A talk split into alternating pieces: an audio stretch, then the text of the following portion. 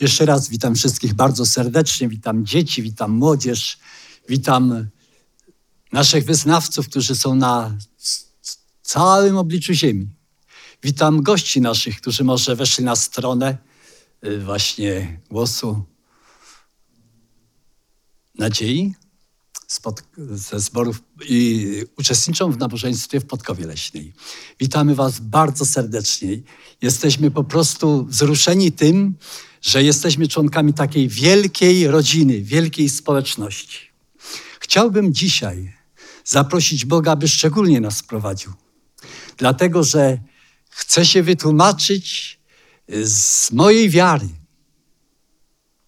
Kazanie nieprzypadkowo nosi tytuł Chrześcijańska nadzieja, dlatego że był taki moment, gdy y, patrzyły na mnie oczy zatroskane, bez mała pełne łez i pytał się ktoś mnie, czy wy naprawdę nie macie żadnej chrześcijańskiej nadziei? No właśnie dzisiaj chciałbym na podstawie Słowa Bożego dać świadectwo o tym, że my mamy chrześcijańską nadzieję. Ale jej wielkość, jej ogrom, jej szczęście lepiej będzie dostrzegalne, jak stworzę jakieś tło. Jakie nadzieje mają inne religie, inne orientacje religijne, inne części chrześcijaństwa. Czy warto mieć nadzieję? Na pewno. Człowiek przechodzi takie próby, takie trudności, że bez nadziei nie ma możliwości pokonania tego. O chrześcijańskiej nadziei zawsze myślę wtedy, gdy dotykają naszą społeczność jakieś, jakieś zdarzenia bardzo przykre.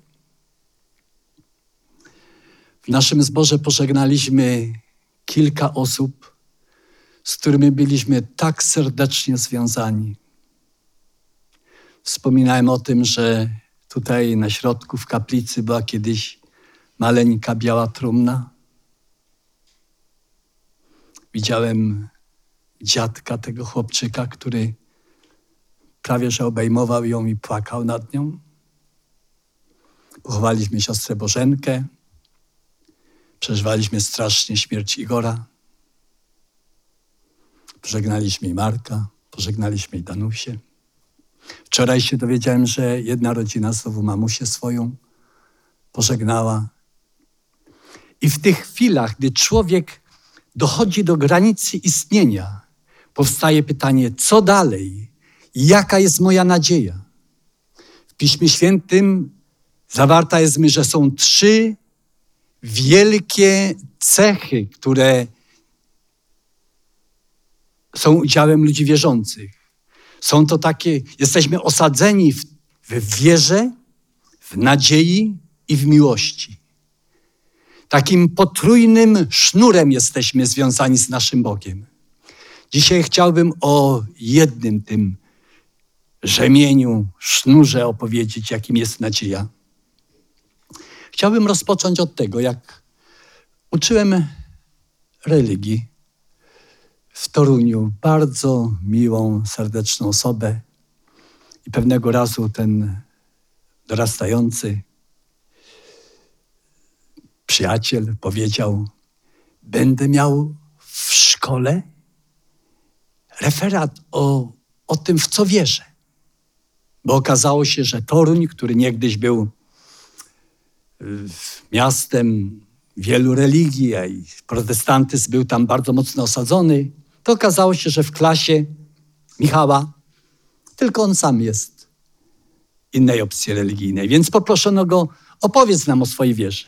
I gdy on opowiadał, to prawdopodobnie użył takiego sformułowania, że on nie wierzy w życie pozagrobowe. Dla innych osób cała nadzieja chrześcijańska związana jest z życiem pozagrobowym. Widocznie dotarło to do dyrektora szkoły i ten dyrektor zaprosił mnie na 15 minut na rozmowę. Te 15 minut przeciągnęło się w półtorej godziny i rozmawialiśmy bardzo długo. I tak fantastycznie się nam rozmawiało.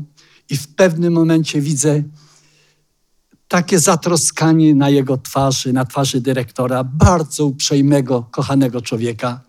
I mówi: To wy nie macie żadnej chrześcijańskiej nadziei? Nikt, nikt mnie o to nie pytał. Nikt mi jeszcze w życiu takiego zarzutu nie postawił. Byłem zdumiony. Co, o co chodzi?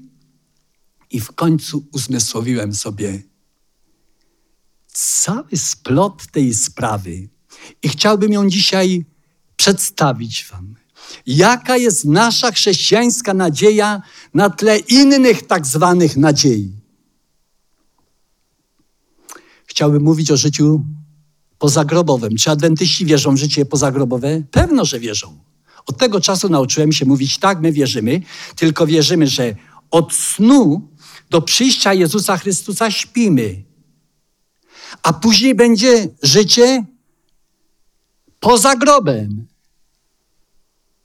Ale nie wierzymy w to, żeby w tym okresie między śmiercią a przyjściem Jezusa Chrystusa świadomość człowieka funkcjonowała.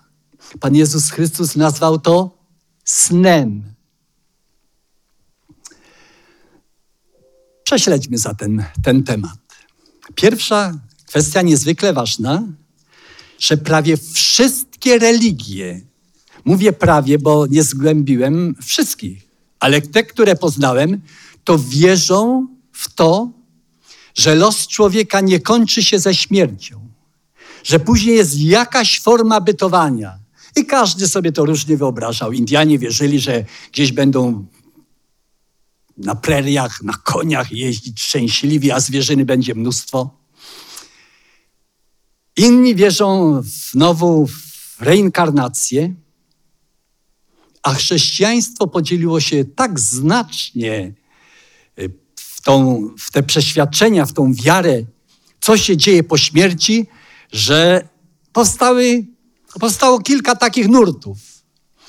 Ale jeden ma bardzo długą tradycję.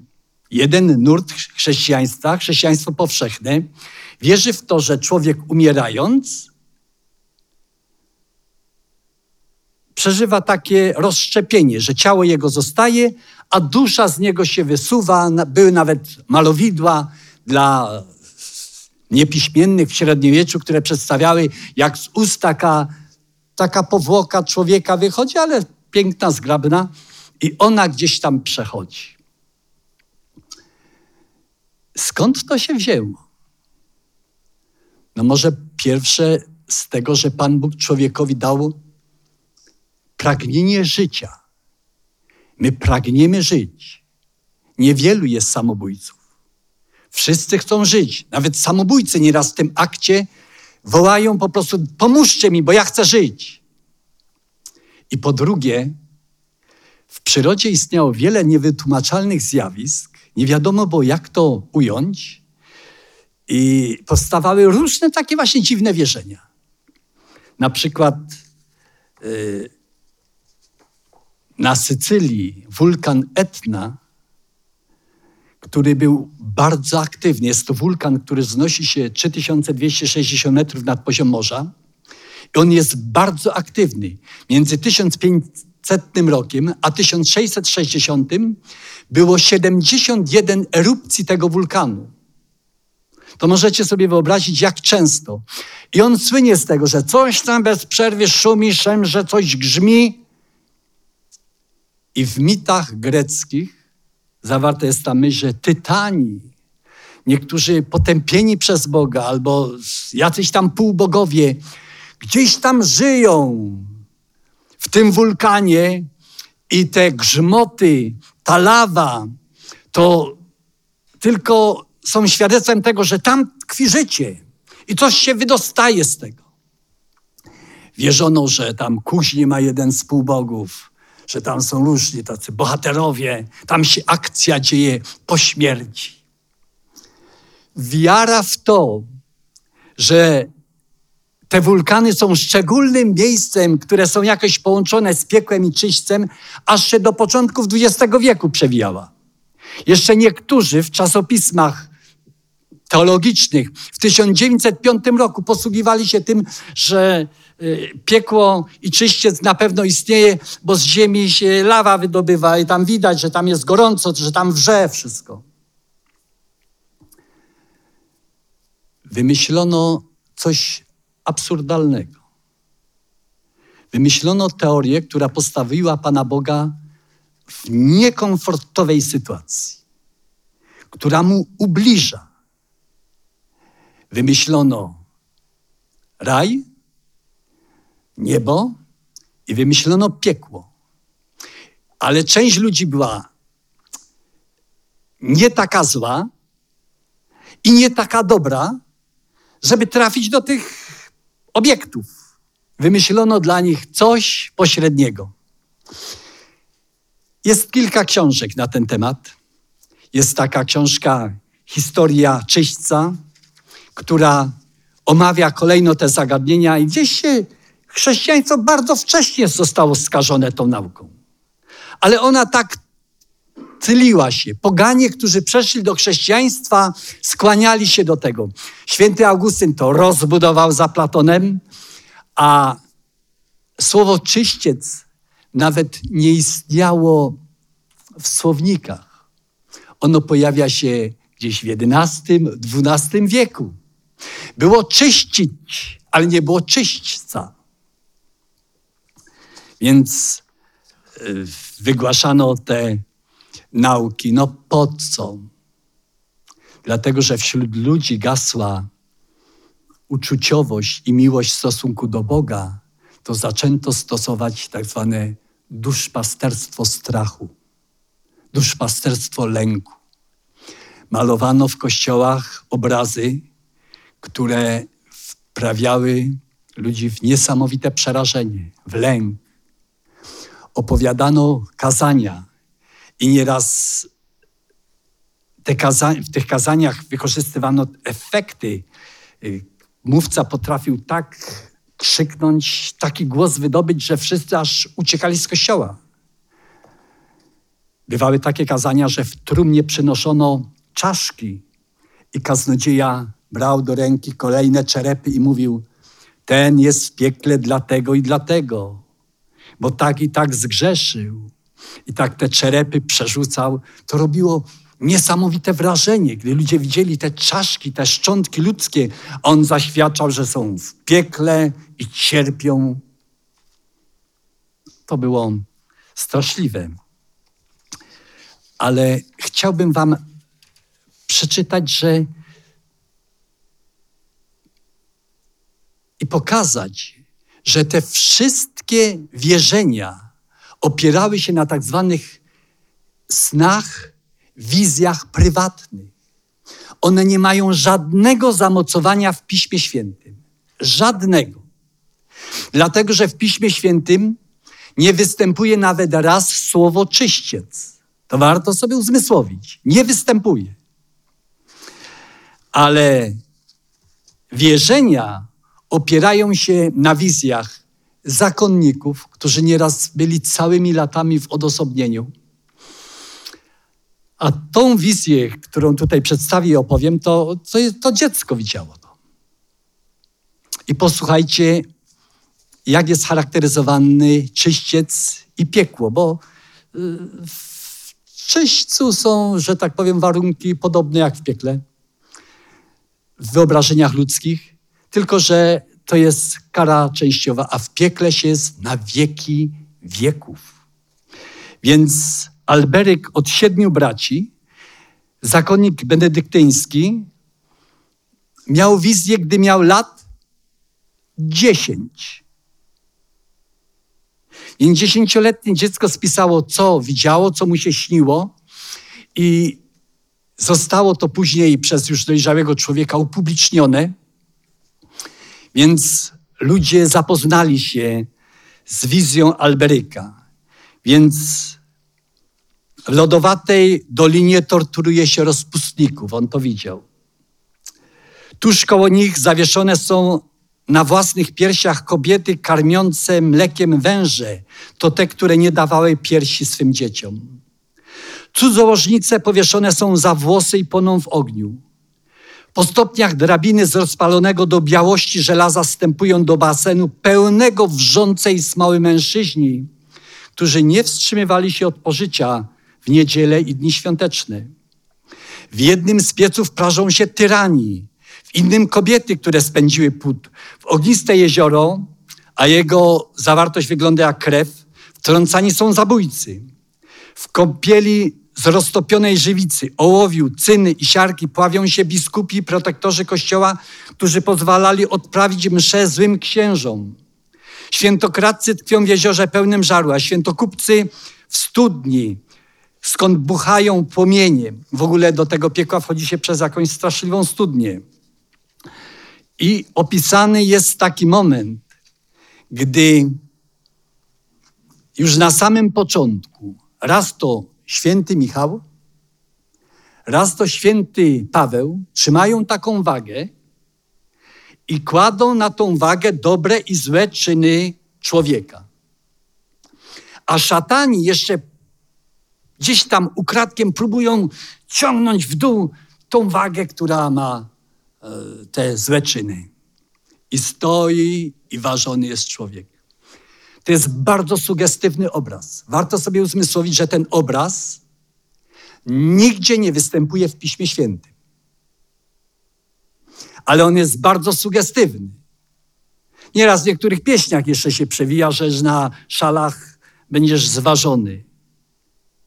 Nigdy Pan Bóg człowieka na żadnej wadze nie waży.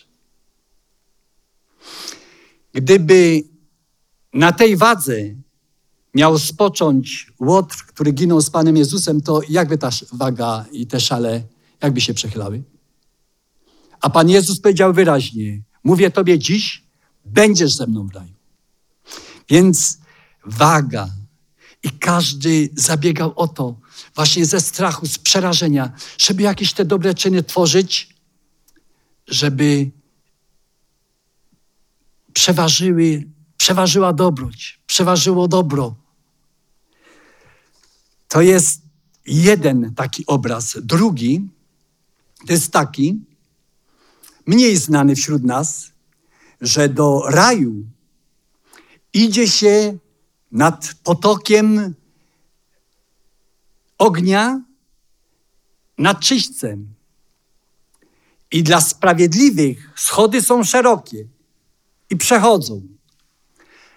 A grzesznicy, którzy na przykład zmarli w stanie jakiegoś szczególnego potępienia, to ten most zawęża się w końcu w postaci nitki.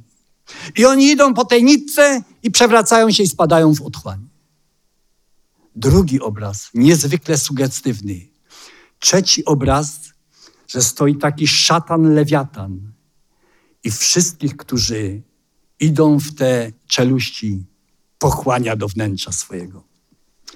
Nawet jest zapisane, nawet dzieci zmarłe przed ukończeniem pierwszego roku życia pozostają tutaj przez siedem dni. Nawet dzieci. A dyskutowano, a ile jest? Jaka jest szansa przejść przez ten most na drugą stronę? To mówcy mówili, malutka szansa. Malutka. Osiem dusz z potopu wyrwanych. Jozue i Kale, prawie z sześciu tysięcy dojrzałych mężczyzn ocaleli. Malutka szansa. Kilku na tysiąc, kilku na tysiące.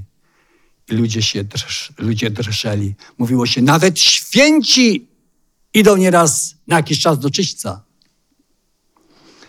Wyobrażenia Pana Boga w tym w, tym, w tych obrazach są straszliwe.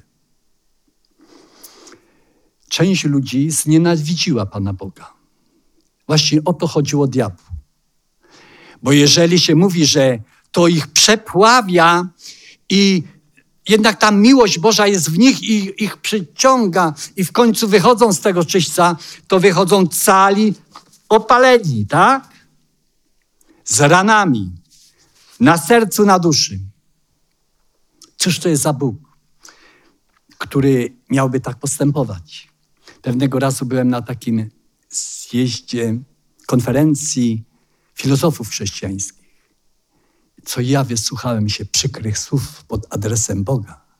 W prywatnej rozmowie jeden z takich, jedna z prominentnych postaci powiedziała mi, Pan Bóg Starego Testamentu to się od ludzi kultury nauczył.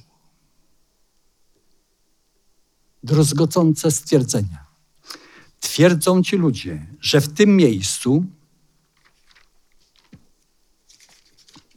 w tym miejscu zmienił się charakter Pana Boga. Że przedtem był strasznie zły, a tu jest bardzo dobry. Pan Bóg jest taki sam zawsze. On się nie zmienia. Jeszcze jedna taka informacja, która charakteryzuje y, piekło, czyściec. Czytam, że, że jest to ogień, ale ciemny. Ogień, który chłodzi, ale pali niesamowicie. Takie przeciwieństwa. A szatani chłostają ludzi wężami. Straszliwe. Jeden jest obraz taki strasz, okropny, że nawet go opowiadać nie chcę. Więc y, nie, nie była powszechna zgodność odnośnie tego, czy czyściec jest, czy go nie ma, czy piekło jest, czy go nie ma. Cyryl Aleksandryjski powiedział tak. Skoro sędzia wszechświata nie stąpił jeszcze z niebios i nie nastąpiło zmartwychwstanie, jakże można być takim głupcem, by sądzić, że ktokolwiek otrzymał już odpłatę za swe dobre czy też złe czyny? Pojawiały się takie głosy, które mówiły, jeżeli jakieś rozsądzenie jest, to jest po przyjściu Pana Jezusa Chrystusa. Jest to absolutnie prawdziwe, dlatego że my wierzymy w to, że człowiek śpi po śmierci. Ten stan najlepiej do snu przyrównać. Stan absolutnej nieświadomości. Kościół prawosławny nie przyjął nauki o czyśćcu i Kościół Kościoły protestanckie również nie przyjęły nauki o czyśćcu. Nie mam czasu, aby przedstawić dokładnie, że reformacja powstała z tego powodu, z powodu czyśćca. Dlatego, że Albrecht, osoba, która miała trzy biskupstwa, zadłużył się bardzo u bankierów, a Leon X też miał swoje potrzeby związane z budową bazyliki. I Albrecht pozwolił przyjść łgarzom niesamowitym, y, Teclowi, którego życiorys jest taki niezbyt klarowny i niejasny i nieładny, ale człowiek z wielką siłą przekonania, z butą, taką pewnością siebie pozwolili im wydrenować z państwa niemieckiego maksymalną ilość pieniędzy, aby się podzielili. Więc doszło do tego, że dam przykład, kilka takich wątków tylko przekażę, że przyjeżdżał z takim przepychem do miasta, z chorągwiami, z krzyżem takim specjalnym, czerwonym i wołał, że przyszło do was zbawienie i możecie się wykupić z czyśćca. Możecie zapłacić za grzechy, które popełniliście i nawet te, które zamierzacie popełnić. Już z góry możesz zapłacić to. Możesz zapłacić za siebie, za ojców, za dziadków. Raz stał i powiedział, że w śnie był przeniesiony na cmentarz, a tam takie krzyki, taka boleść, że moje dzieci nie chcą tam złotego reńskiego, czy ileś tam tych pieniążków dać, żebym ja był zbawiony. Jedzą, piją, a ja tutaj gorę. Brał krzyż i wskazywał na zatknięty czerwony ten krzyż i powiedział tak. Jest tak skuteczny jak krzyż Jezusa Chrystusa. W nim jest siła i w nim jest zbawienie. Nieraz wypowiadał słowa bardzo takie ostre krzyczał: O wy niewieściuchy, wy zgoła bydłu się równacie. Tak obfita podawana jest wam łaska, a wy jej poznać nie chcecie. Oto ze wszech stron otwiera się wam niebo. Czy nie chcesz kup, nie chcesz wejść od razu? Kiedyż wtedy wejdziesz? Tyleż to dusz teraz wykupić masz sposobność, człowiecze twardego karku i obojętnego serca. Skoro pieniądz brzęknie w skrzyni, ciągną te cel dalej, opuszcza dusza czyściec i wybawiona ulatuje do nieba.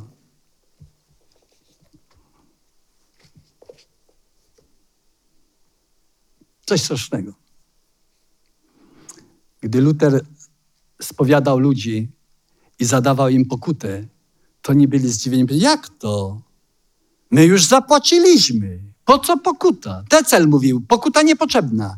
Jak zapłacisz, nic nie musisz pokutować. Przychodzili ludzie, którzy nie mieli pieniążków i chcieli uzyskać zbawienie. I wołali, na sądzie ostatecznym oskarżę cię, że za sześć szalongów nie umożliwiłeś mi zbawienie. A ten mówi, daj chociaż jednego szalonga. Warto uzmysłowić sobie też, że to były takie czasy, że po śmierci na przykład żony mąż miał obowiązek zamówić mszę za duszę, a jak nie zrobił tego, to był pozywany do sądu. I jeden taki szewc został pozwany, to jest taka znana historia z reformacji, i szewc stanął w sądzie, dlatego że nie wniósł yy, dlatego że proboszcz wzniósł na niego skargę o pogardę religii. Sędzia zawezwał szewca do sądu, ten przyszedł, zabrawszy z sobą do kieszeni list odpustowy zmarłej żony. Czy żona wasza umarła? Zapytał sędzia. Tak jest. Cóż uczyniliście dla niej? Powierzyłem jej, pogrzebałem jej ciało, a duszę poruczyłem Panu Bogu. Czy daliście na czytanie mszy za duszę zmarłej?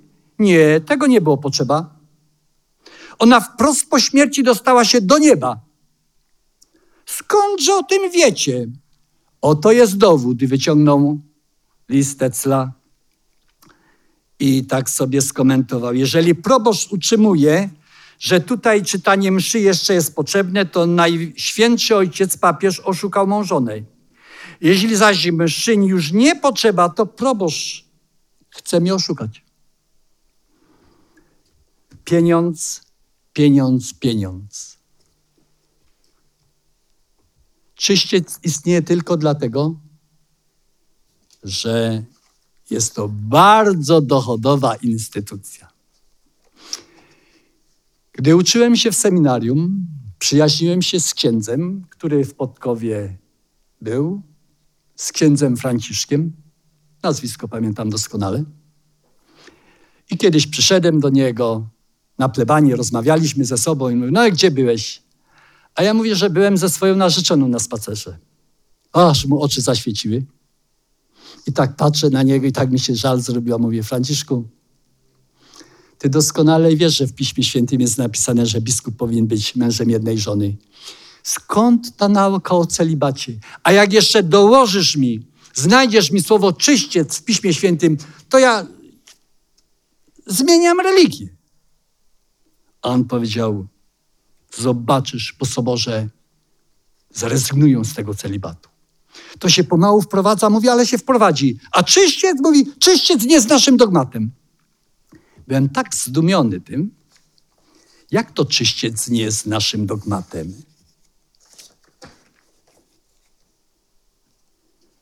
Posłuchajcie, w Encyklopedii Katolickiej w tomie trzecim na stronie 406, 942 czytam takie zdanie. Jest mowa o czyśćcu. Nauka ta nie jest jednak dogmatem wiary. Podobnie jak opinia o ogniu zaczyśćcowym.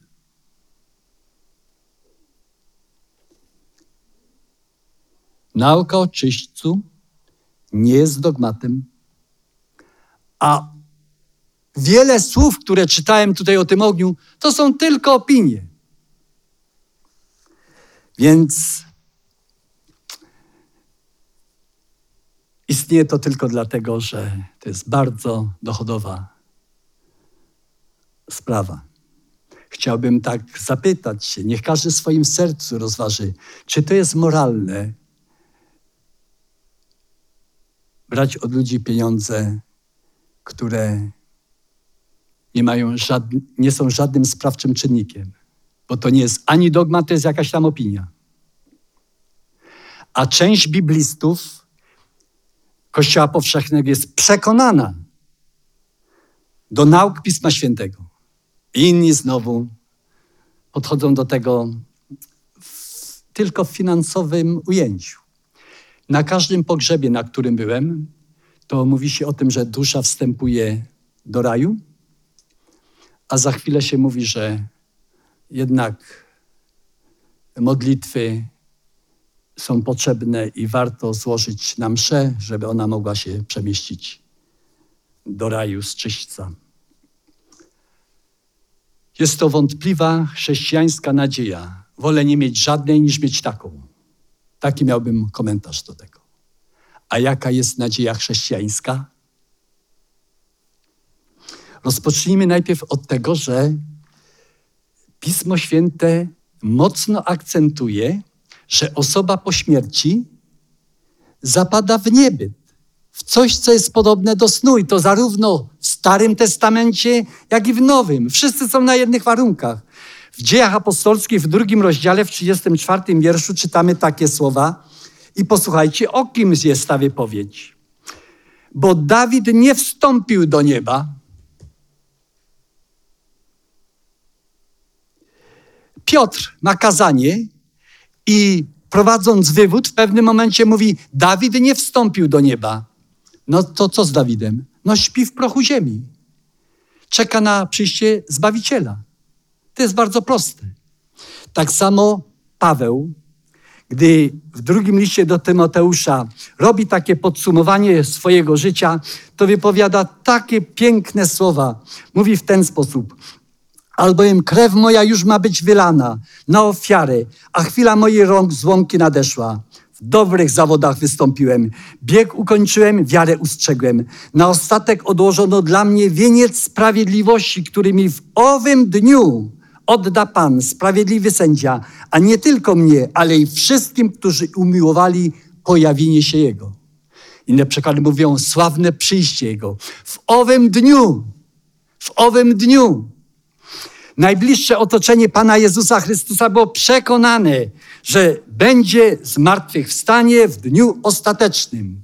Gdy umarł Szczepan, gdy umarł Łazarz, to Pan Jezus rozmawiał z jego siostrą, która przyszła i tak z takim wyrzutem mówiła tak: Panie, gdybyś tu był, mój brat by nie umarł. Czytam w Ewangelii Jana w 11 rozdziale i wiersz 21.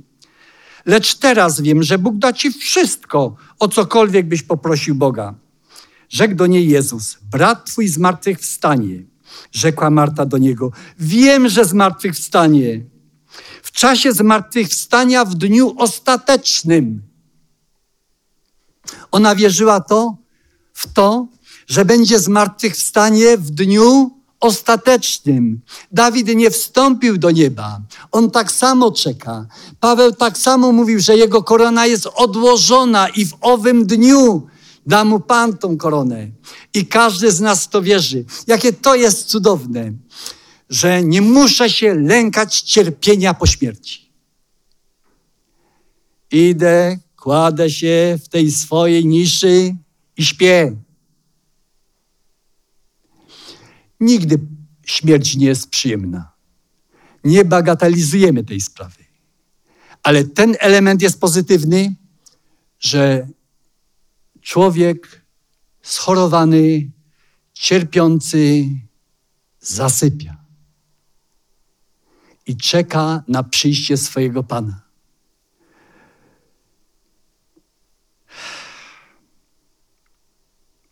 Pamiętam kilka zdarzeń z życia swojego. I gdyby nie nasza chrześcijańska nadzieja, to bym nie wiedział, gdzie oczy skierować. Pamiętam, jak mojemu koledze w zborze na kopalni ucięło nogę. Po jakimś czasie miałem się z nim spotkać. Tak bałem się tego spotkania. Nie wiedziałem, jak zareagować, jak mu w oczy popatrzeć.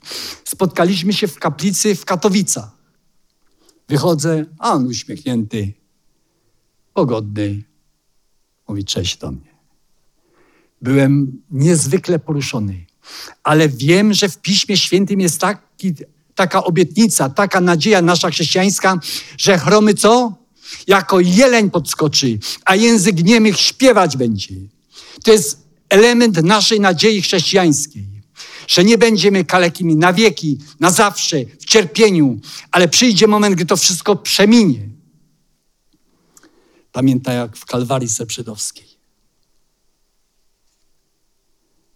Dwie dziewczynki straszliwie zginęły. Spotkałem matkę w pszczynie. Uśmiechnięta, pogodzona osoba. Bóg daje siły do przezwyciężenia. Pamiętamy, jak Patryk się cieszył, gdy dostał nowe płuca. Jak chodził taki szczęśliwy. Pożegnaliśmy Patryka, ale nie na zawsze. Nie na zawsze. Nie będę rozdrapywał ran swoich i innych. Żegnamy, ale nie na zawsze. To jest w takiej chwili niezwykła, niezwykła siła, niezwykła nadzieja. Nadzieja chrześcijańska prawdziwa, biblijna, daje moc, siłę do przetrwania.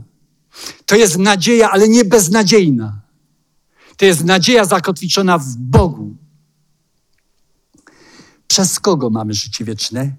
Przez dobre jakieś uczynki? Adam z Ewą za ile tych uczynków złych stracili raj? Coś się zmieniło w liczeniu Pana Boga? Nic się nie zmieniło. Zapłata za grzech jest śmierć, ale grzechy nasze, za nasze grzechy zapłacił nasz ukochany Zbawiciel. A jest cudowne. Jest powiedziane, że Bóg miłuje Syna, dlatego że złożył swoje życie w ofierze. Że to jest kryształowa, szlachetna postać, która ryzykując wszystkim, a jak mówię wszystko, to wszystko, nie rozumie tego do końca, dlatego tak to formuję, zaryzykował wszystkim, żeby nas zbawić. W pierwszym liście Jana, w piątym rozdziale, czytam takie słowa. Czytam od wiersza jedenastego. A świadectwo jest takie, że Bóg dał nam życie w Jego Synu. Jeszcze raz. A świadectwo jest takie, że Bóg dał nam życie wieczne, a to życie jest w Jego Synu. Ten, który ma Syna, ma życie, a kto nie ma Syna Bożego, ten nie ma też i życia. Zbawienie nie opiera się na szali. Jakby było na szali, to nikt z nas nie byłby zbawiony. Dlatego, że jeden czyn Adama spowodował takie przechwianie tej wagi. Jeden grzeszny czyn. Za wszystkie nasze grzechy umarł Pan Jezus Chrystus. Jak sobie wyobrażę Pana Jezusa w Getsemane, to kocham Go, kocham, kocham bardzo. Kocham Go za Jego lęk, za Jego przerażenie, że krzyczał, Ojcze, jeżeli można, niech mnie ten kielich minie.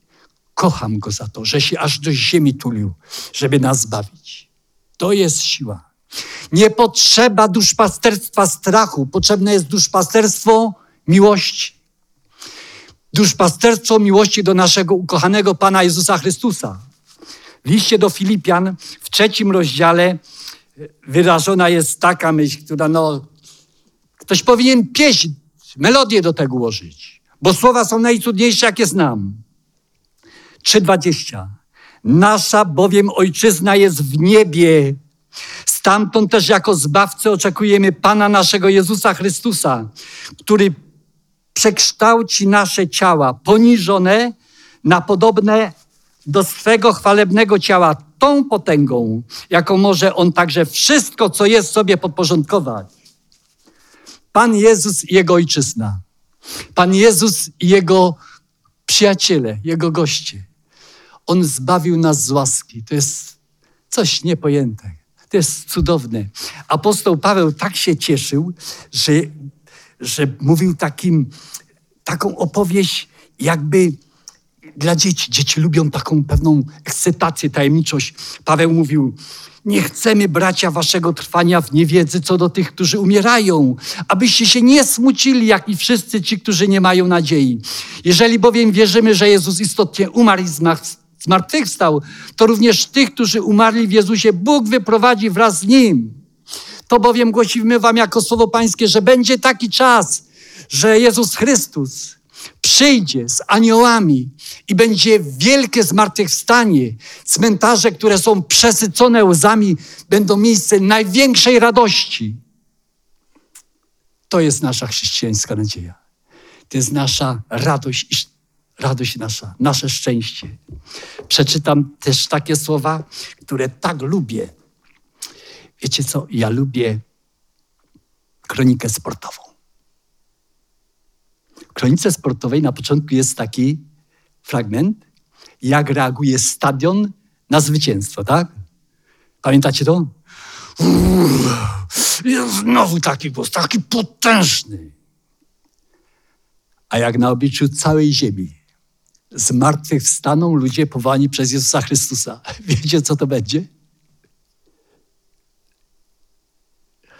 Przeczytam wam ten opis. Wśród grzmotów trzęsień ziemi, rozlegnie się głos Syna Bożego. Zbudźcie się, zbudźcie się, którzy śpicie w prochu i powstańcie. W każdym zakątku ziemi umarli słyszą ten głos i wychodzą z grobów. Ziemia drży od kroków zmarłych. Ziemia drży od kroków zmarłych.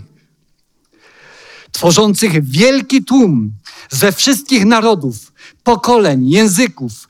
Wychodzą z, z więzienia śmierci przeodzani wspaniałą nieśmiertelnością i wołają Gdzież jest o śmierci zwycięstwo Twoje? Gdzież jest o śmierci żądło Twoje? Wyobrażam sobie, że słowa te nie dla wszystkich mają to samo znaczenie. Już w czasie powstania warszawskiego zauważono, że młodzi ludzie są tak szalenie odważni, dlatego że oni uważają, że oni są nieśmiertelni. Oni wykluczają śmierć. A dzieciom przecież nie będziemy o tym opowiadać. To jak człowiekowi lat przybędzie, to wie, że może odejść.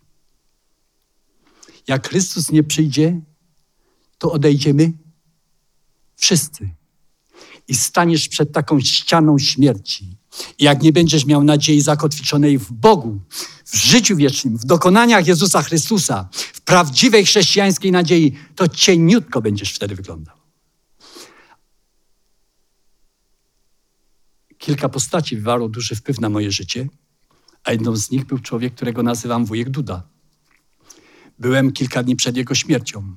Wziąłem go w ramiona, a on powiedział ścisłu, po śląsku ścisłu, ja wierzę, ja wierzę, ja wierzę. Zachować wiarę w nadzieję chrześcijańską to coś jest przepięknego. Chciałbym dożyć tego. Jakkolwiek nie będzie, wierzę, w swojej wielkiej łaskawości Pan Bóg mnie zbawi. Będę tak krzyczał z radości, że niewyobrażalnie. Ta ziemia aż dudnić będzie. Pozwólcie, że jeszcze jeden cytat przeczytam, bo nie mogę go nie przeczytać. Bo mówi się tak, a ilu będzie zbawionych? No, my wierzymy, że ich będzie mnóstwo, nie do przeliczenia. I w tej grupie możesz być ty, ty, ty, ty, ty i ja. Posłuchajcie. Przepiękne widzenie, które zacytuję, przedstawia Jezusa Chrystusa jako zwycięzcę. Czytam, najbliżej tronu stoją ci, którzy kiedyś gorliwie służyli szatanowi, lecz którzy jak głownie wyrwane z ognia poszli w ślady Zbawiciela, całkowicie Mu poświęcając się. Dalej otaczają Jezusa ci, którzy wśród kłamliwego i bałwochwalczego otoczenia rozwinęli doskonały chrześcijański charakter. Następnie za nimi stoją miliony ludzi wszystkich stuleci, którzy dla sprawy pańskiej zginęli męczeńską śmiercią.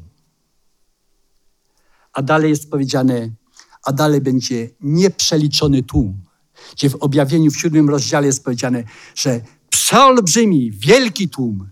W 53 rozdziale Izajasza jest zapis taki, że Jezus Chrystus popatrzy na to wszystko i powie, opłacało się.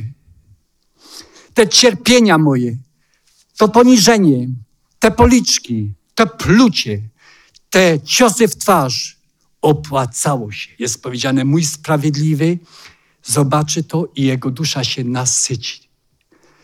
Zapraszam Ciebie, kochany przyjacielu, do chrześcijańskiej nadziei.